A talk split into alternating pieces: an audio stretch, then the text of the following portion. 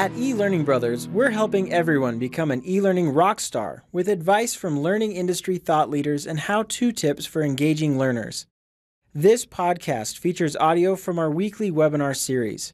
You can register to watch future webinars live at elearningbrothers.com. In this episode, we're covering the end of life for Flash. Without further ado, I'll turn the time over to our presenter, James Kingsley. Hello, everybody. This is Rich. Um, great to have James in studio uh, today to talk us to kind of talk us through this uh, very industry changing event that's looming for next year.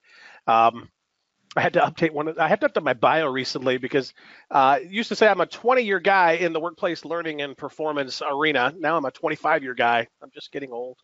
So I remember back in the day in the early 90s when everything was just Flash. I think we all do. And as organizations have grown up and added more and more learning to your LMS and uh, more and more authoring tools have come on the market, which have varying levels of flash output.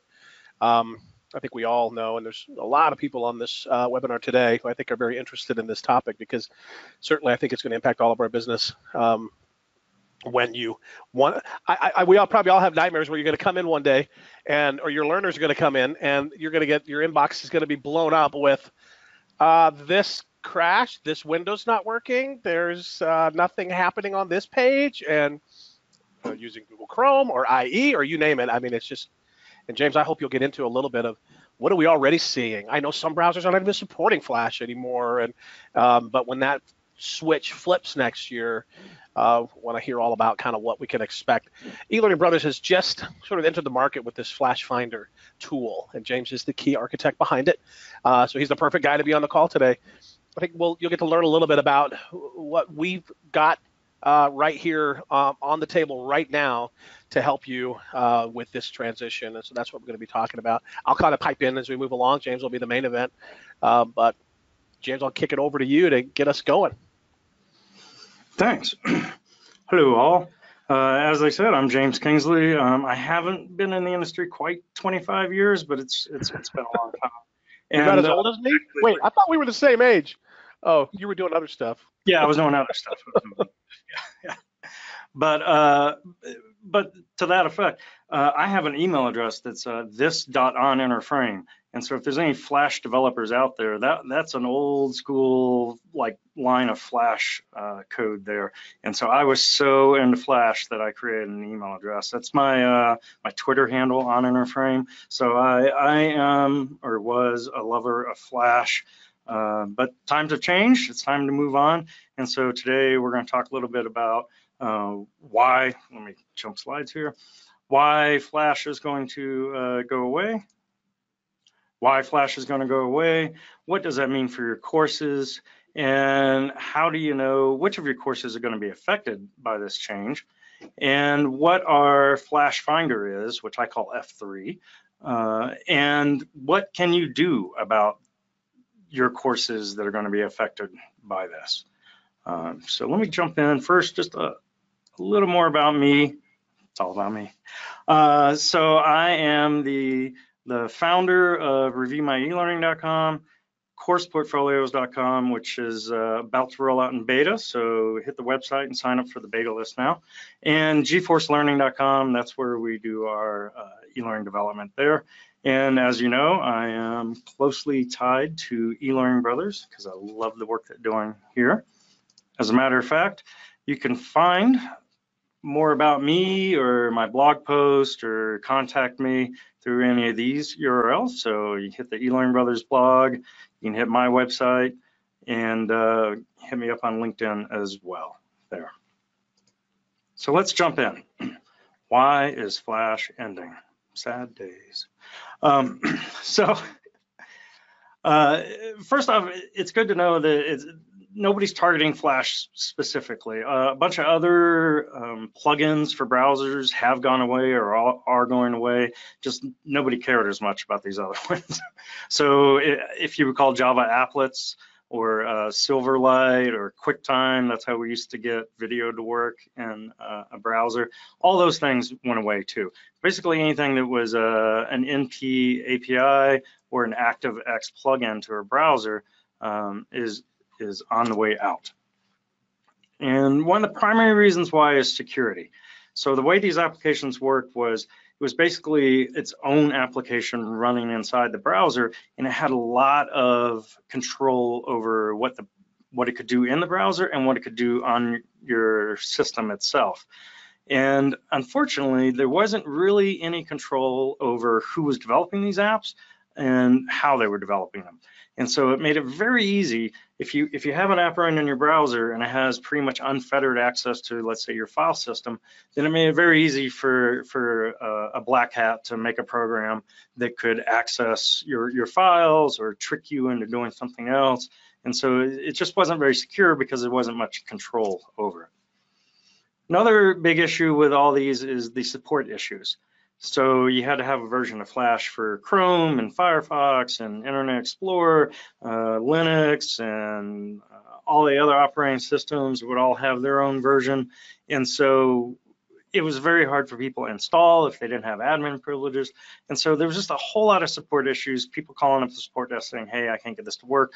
If they found a security flaw, they would have to push out all those updates to all those different uh, Flash versions and it would just take a long time to percolate down the system and get to the end user's browser, particularly in large corporations where it sometimes is more important there. And then one of the, one of the final like death nails was uh, mobile, because it was just really hard to get Flash to be optimized for mobile. Um, it was a battery killer. Uh, and part of that again goes back to that limited control over the apps and the developers because a developer that's new to Flash might create some sort of a loop that's that's running in Flash just to check and see if some variable has changed or something. But every one of those loops is eating up a, a processor cycle on your phone, and each processor cycle is eating up some battery. And so it was just uh, again just killing the batteries on, on mobile. Then in 2007, uh, Steve Jobs famously uh, wrote a letter saying why he would never allow Flash to be on any Apple device uh, sorry, any mobile app device. And so that, that really began part of the, the downward spiral for, for Flash there.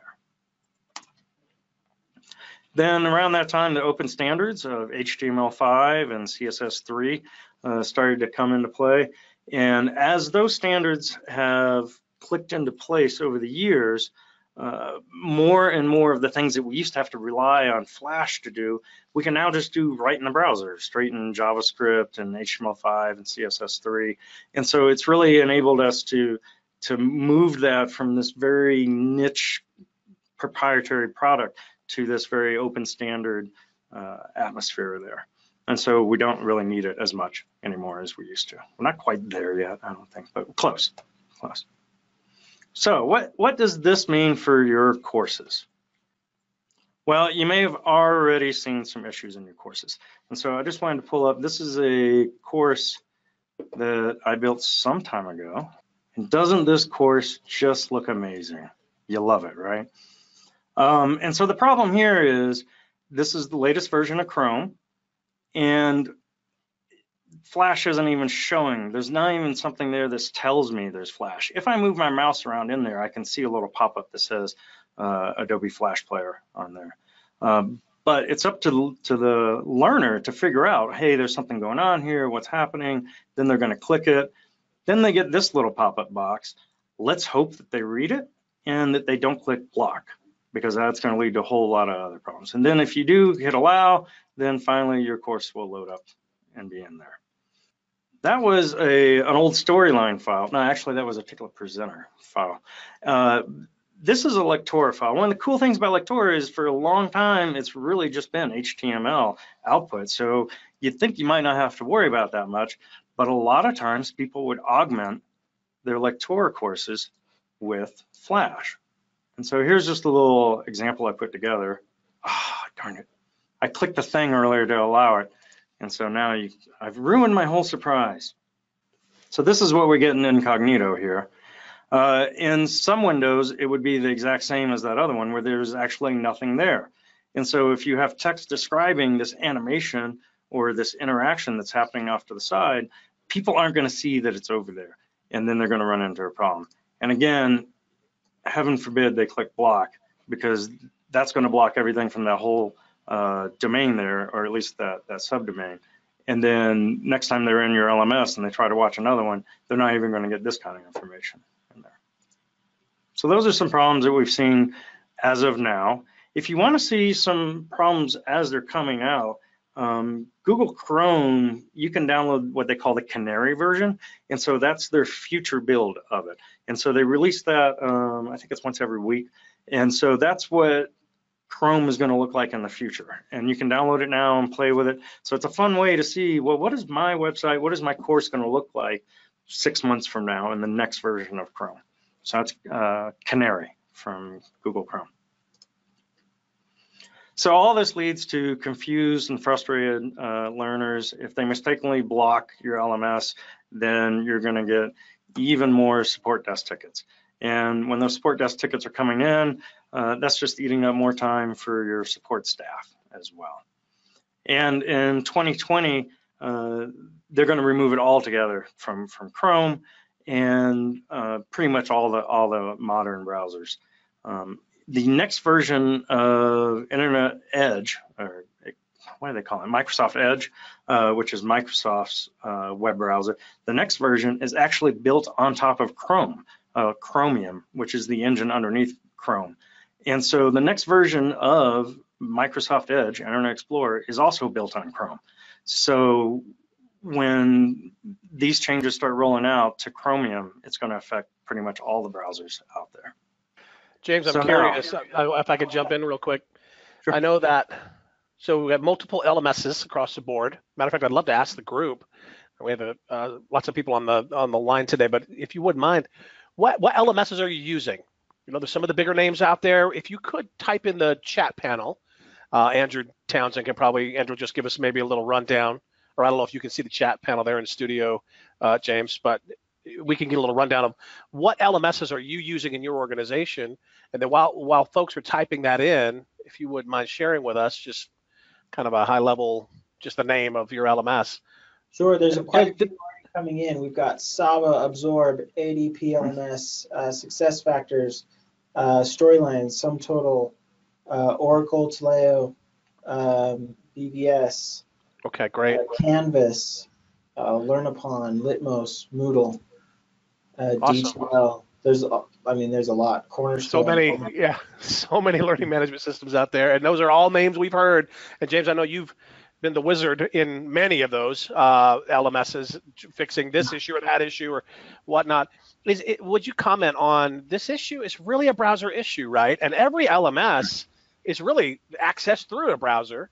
So I don't know if yes. LMS is, have you are you aware of LMS companies uh, trying to address this issue, or we're not aware that they are, but I just wonder if you could speak to it a little bit.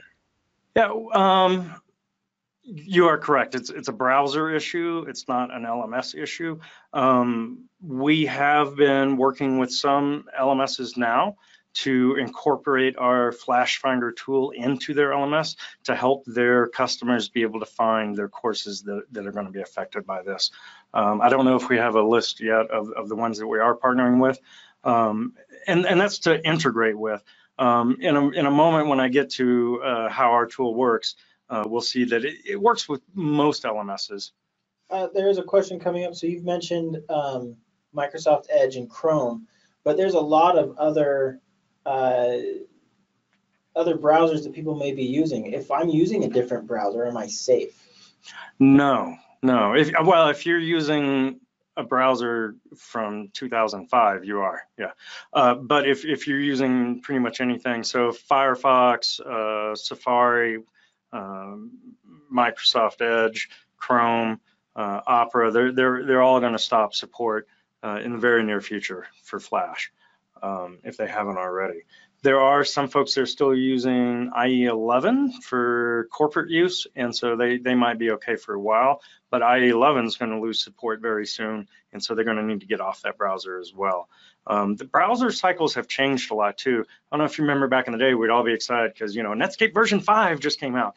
But now you don't even notice when a new version of browser comes out because it's just silently updating in the background all, all the time uh, in there. Um, I wanted to circle back around.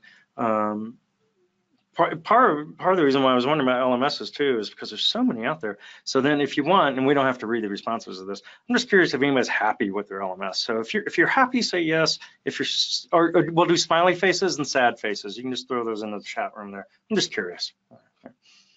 All right. So how are you going to figure out which of your courses are affected by this flash issue? So first off, you could just take a guess and make an educated guess. You, you could think back through your head, you know, what's the oldest course I made? Um, what's the oldest course we bought and put in our LMS? And, and you, you can start working on it that way. Um, you can rely on your developer's memory, or, or maybe that's, hey, look how I spelled developers. you, you, you could rely on developers' memory. um, and just think back, particularly like if you have those, uh, maybe it's an HTML5 course, but you stuck one little flash thing in there. And so you're going to have to try to think back, what was that course where we made that really cool interaction with the thing there? And so there, those are some ways that you just start guessing about it. Um, you could just wait until learners complain. Eventually, you know, somebody's going to launch a course. They're going to uh, call the help desk and say, hey, what's what's going on with this course? And so then you'll know, hey, there's one that we need to to work on. Um, you could test them all. You could just log into your, your learning management system and just start going through all the courses, see, see how they work. I'd recommend using the Canary for that. And then um, you could also use the eLearning Brothers Flash File Finder. And we'll talk about how that works. So first, uh, our solution is automated. So it's running on a web server uh, on Amazon Web Services. And so it's connecting from server to server and it's all completely automated. So there's no manual having to, to go in and hand test stuff there. For most LMSs, it's going to connect via your LMS's API. So if you're not familiar with an API, it's just a like a common standard language that will, allows two servers to communicate with one another.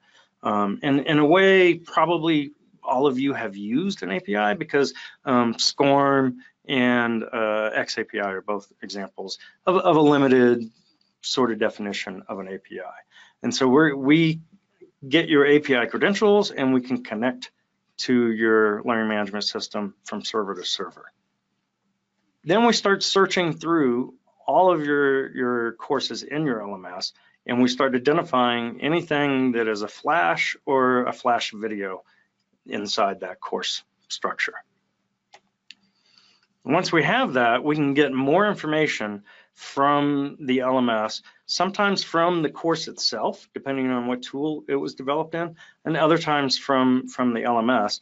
We can get the course title, how many flash files there were, um, if there's an HTML5 option present in the course, because as you know, a lot of the, the, tools now, you have a choice, you know, publish to Flash and HTML5.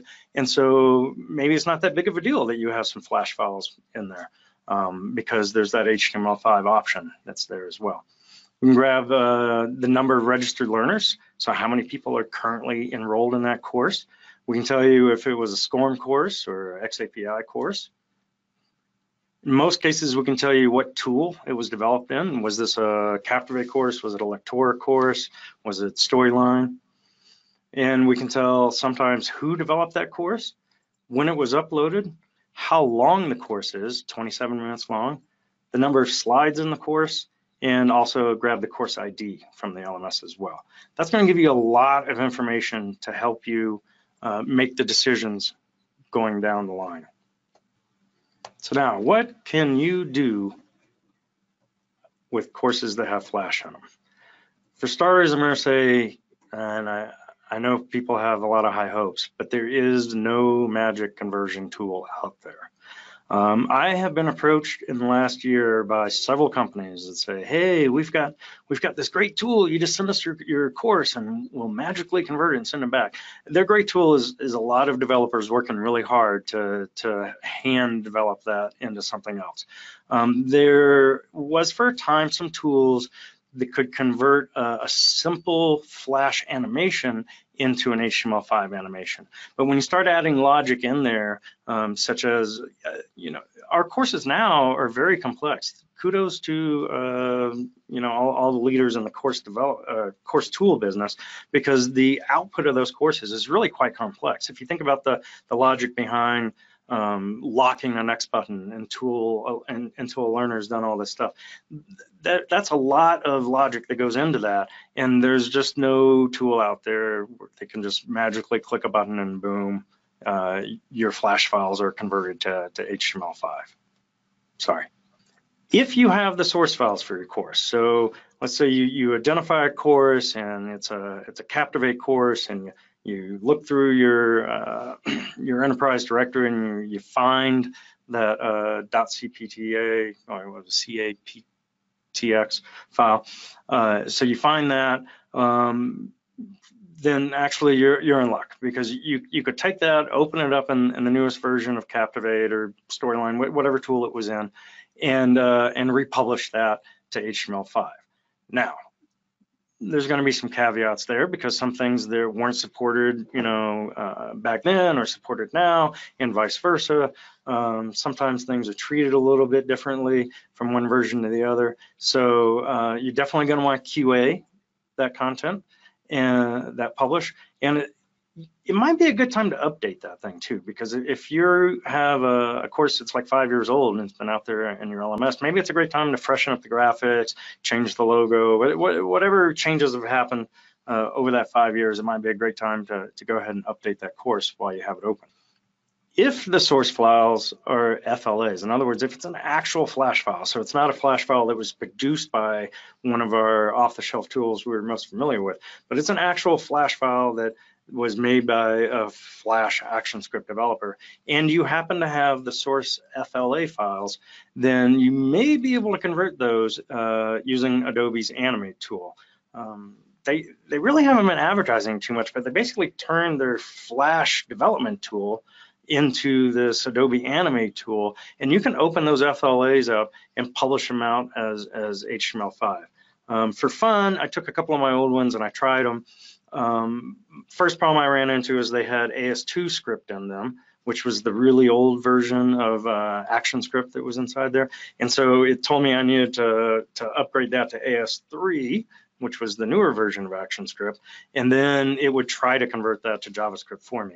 What it did, in fact, was it just commented out a lot of a lot of the code that I had inside the course. And so you would just need to go back and rewrite that that code um, into the uh, Adobe Animate JavaScript in there. Um, but at that point, it might be best just to, to move on and, and, and put them in a new tool because working in Adobe Animate, again, it's a very proprietary tool and it takes a very specific kind of developer, but working in one of our off-the-shelf tools that we're more familiar with, uh, it really gives you more flexibility. So if you if you have the source file in the FLAs, um, you can try to convert them, but better off probably moving it to something else.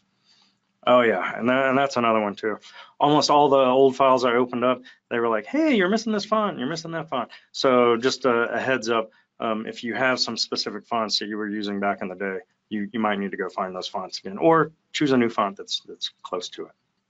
Now, if you do not have the uh, source files, or you don't like your old tool, um, and you're going to move it into a new tool, then you know the process is basically you, you, choose a new development tool, and luckily for you, you have pretty much the best storyboard in the world. You have the actual course there, and so you or your developers can can watch the course and then recreate that in your chosen tool there. Um, one problem you might want, run into is the the images or the audio that was embedded in those, the text and stuff. And so we, we've used a few tools to extract those from, from Flash files. Um, a lot of the older courses, they might would publish out a separate folder that had all the images and stuff, but you're gonna have to go regather those things if you don't have the, the original source files. Um, and we've had some good luck pulling it out of uh, published Flash stuff in the past uh, so that you can reuse it. Again, it's probably a good time to revisit the course and think about um, how you can update that course, make it fresher and newer as well. Hey, James, as you were walking through that, the different, yes.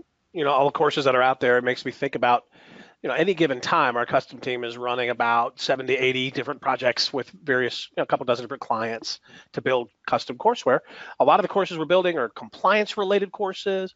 They're maybe sales training or some soft skills kind of training for leaders or maybe a new process or management type training.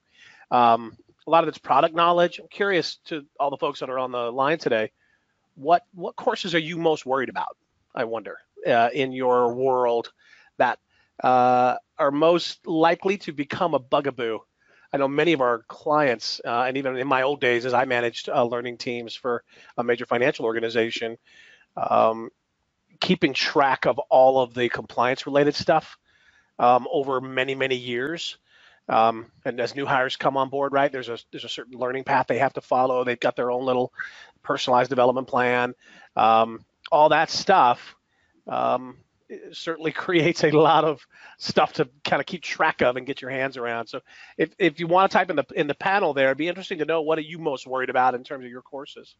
As these are coming in, um, there's product-based training courses, compliance mm-hmm. courses, courses that were made in older versions of authoring tools sales and process training with interactions and rollovers, compliance, software, business unit courses, and, and yeah, there's more of the same. A lot of a lot of uh, compliance and uh, software training.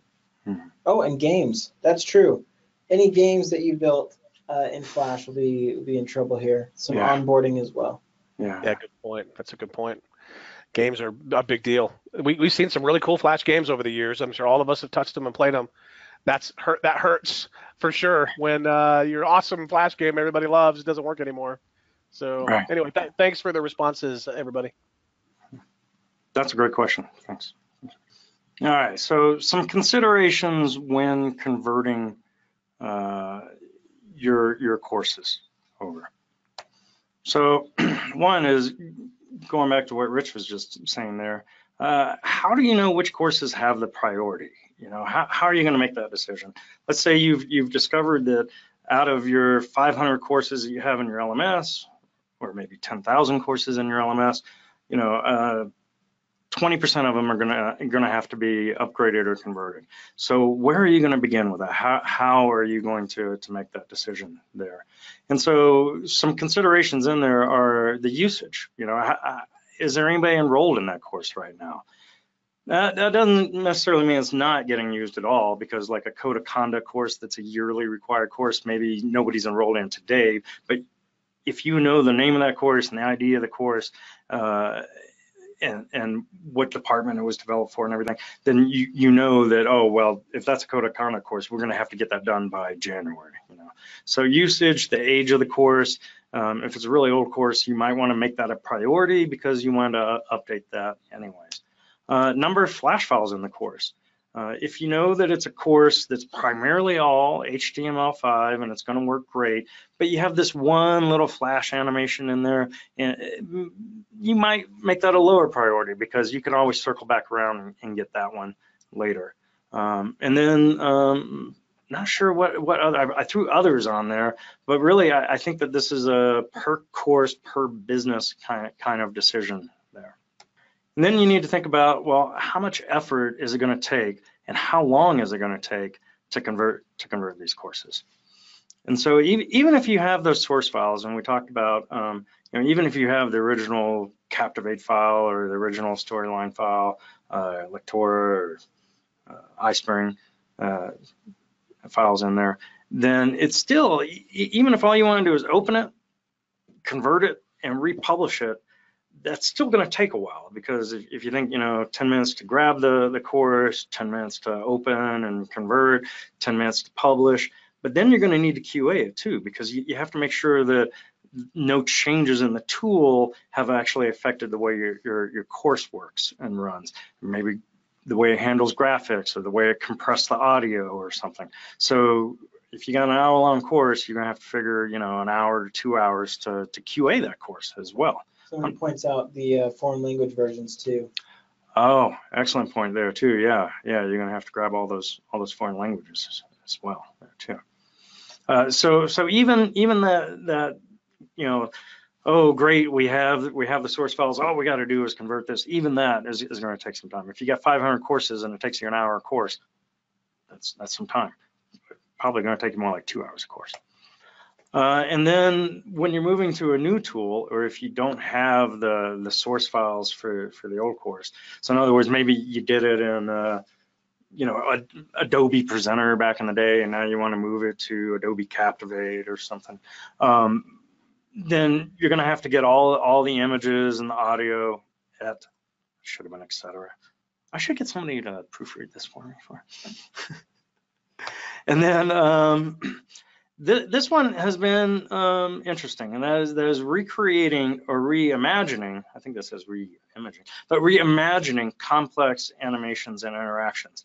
And, and I'll give you an example. Uh, my, my, company, GForce Learning, we did uh, a, a, large conversion for a large restaurant chain, and they had uh, it was all custom Flash stuff, and they had in there a very interesting interaction where the the learner had to choose the right, uh, let's say, bread for for the sandwich, and then choose the the right sandwich, and and put the right stuff on it, and then had to weigh it uh, as well. And so all that was one interaction to make sure that they made the, the right choices of ingredients and that they had the, the correct weight on, on there as well.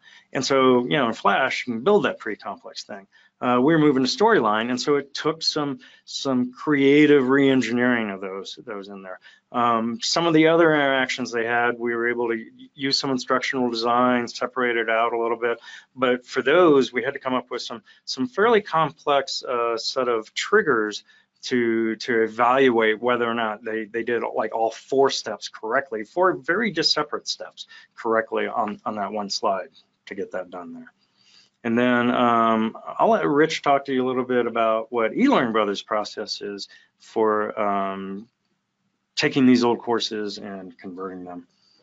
Yeah, that the process would be. I mean, typically, well, we this has already happened, by the way. So thanks for that, um, James. Because we, you know, we, we've had a few clients who are trying to be very forward thinking who come to us even as recently as the last couple of months and um, i think we've had we, we had one client approach us about a year ago trying to get ready for this some big organizations and many of you on the line today are with big organizations you literally have hundreds of or even thousands of different courses out there that probably this a tool like this could really you could really benefit from a tool like this um, because like James was saying on one of your, your, his earlier slides, for you to actually step through and find that on your own is a lot of manpower, a lot of hours, and folks just yeah. oftentimes, in our experience, uh, that's why our custom team is in business. Is you don't have the time to do it yourself.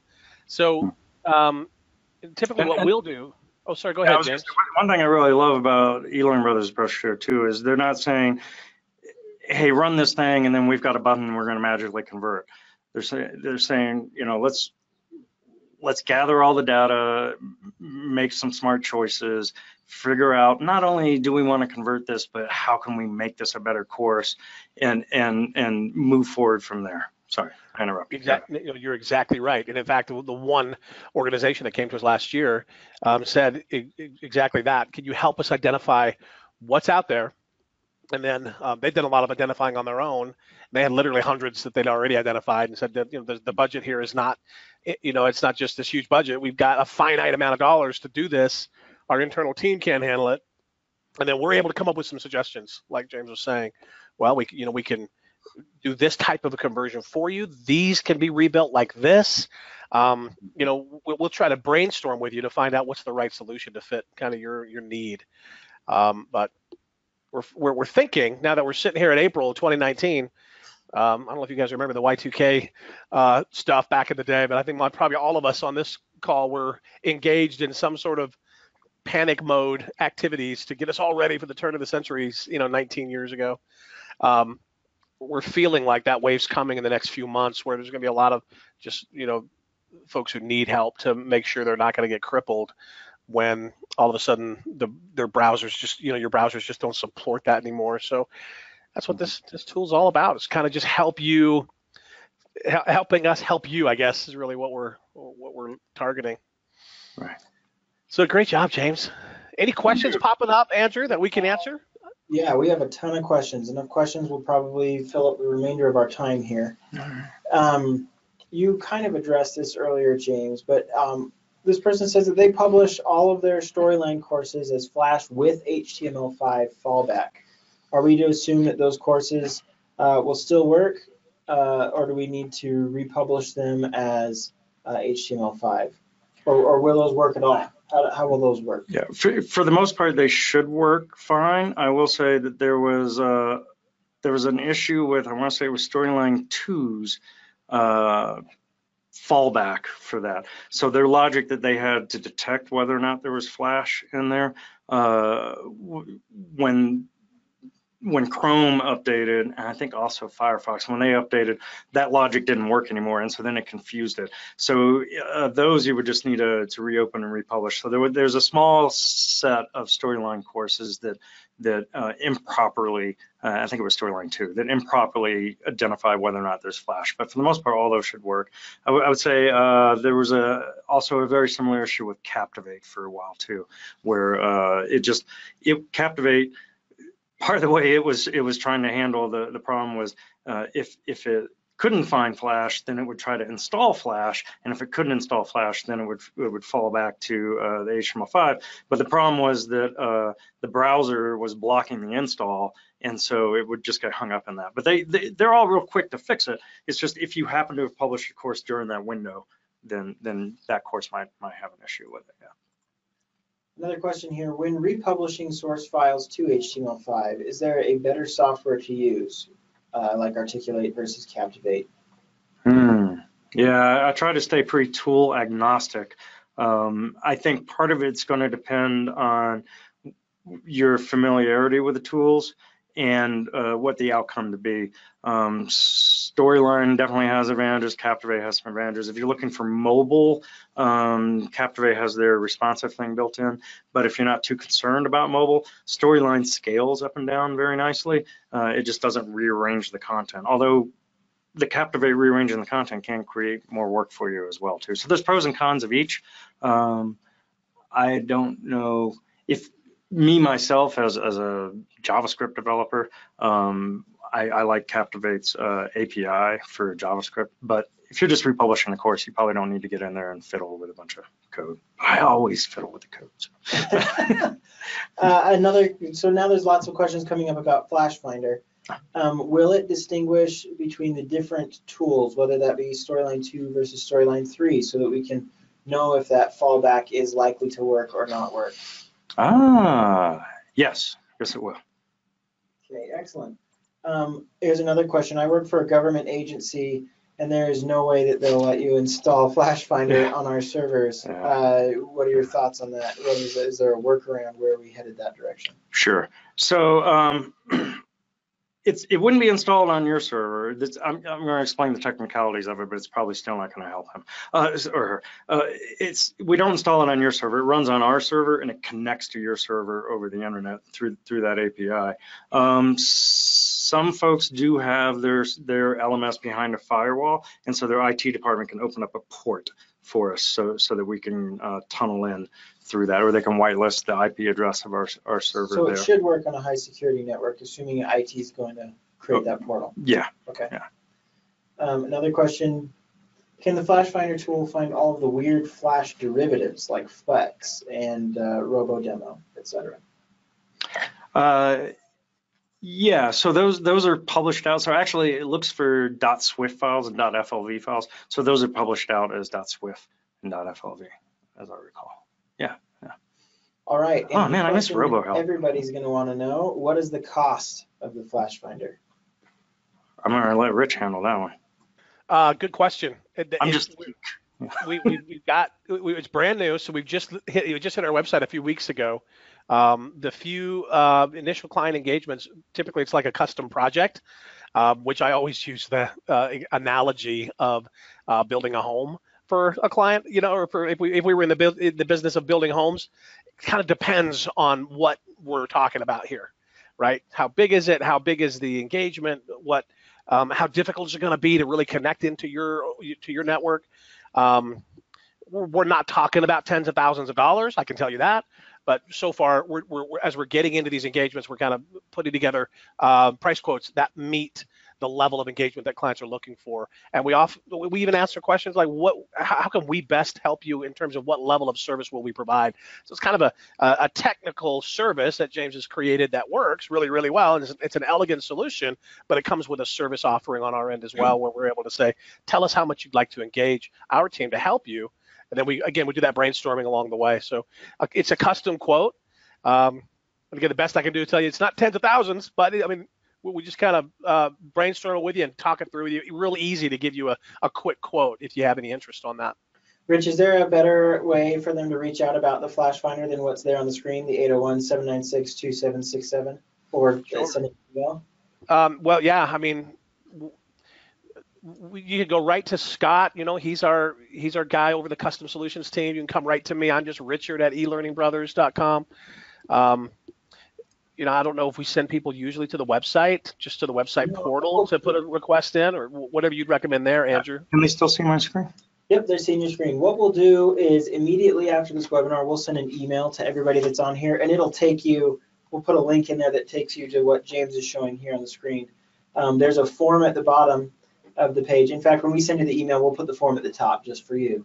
Um, but you can tell us a little bit about what what you're doing so that when we get you back with a quote, we can get you uh, an accurate estimate of, of, what, what would best fit your needs.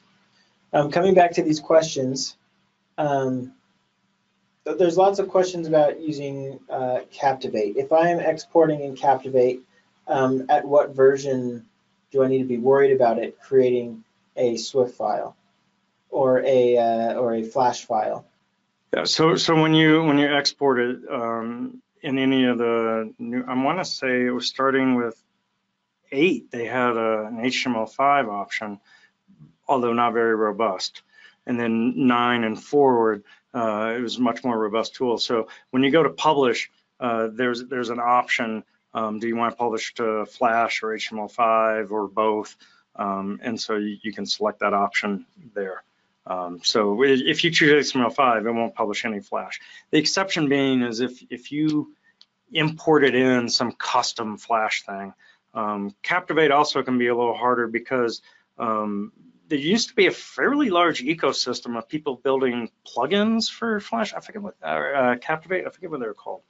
But but they widgets widgets. So people could build these widgets that that, that plugged in, and almost all those are, are Flash based. And so if you if you're using those uh, third party widgets, then those will probably need that logic will need to be replaced in those as well. Okay, um, one more question uh, that we can take today here. Our LMS provider is Saba. If we go ahead and purchase the Flash Finder, do we need to have Saba install it to their server or our organization server? No, no. So it's it's it's installed on uh, eLearning Brothers web server. So it's installed on our server, and it just makes a, a connection to to the other server. And so it does that over over the API. Um, for for each LMS, their API is a little different than somebody else's API. So in other words, in the code, it might be like a get all course files, but and for another LMS, it might be get files for course. And so we, we have to customize that connection for, for each LMS. Um, but it, it doesn't, you don't need to install Flash Finder anywhere. Uh, we we have Flash Finder installed on our web servers, and so we just need to put the, the right information into our robot, and then the robot will, will make the connection, make a phone call to your LMS and start asking it questions. What is the recommended deadline uh, for getting getting Flash out, converted, removed? What would you recommend? Uh, so I'm trying to recall the dates in my head, but um, Adobe is stopping support for Flash in the next month or so. And then uh, the browsers have different dates that they're going to stop support for it shortly after that. So some of them have not given a specific date. They're just saying in 2020, uh, which could mean January, could could could mean uh, late 2020. So there's depending on what browser somebody's using, the the date varies, but it's 2020 is, is the drop dead. Um, I, I think that you you really need to, to plan ahead because as I said, there's a, there's a lot of things that go into it. You know, if this is a a, a course people only take in February, um, you can probably get away with it this February, but you're going to want to make sure that course is fixed before next February. If it's a course that you know they you know they have to take uh, at various points during the year, then you might want to jump on that one sooner rather than later.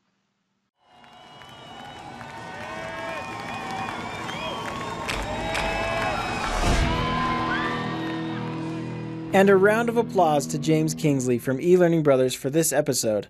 For more learning inspiration and resources, visit elearningbrothers.com.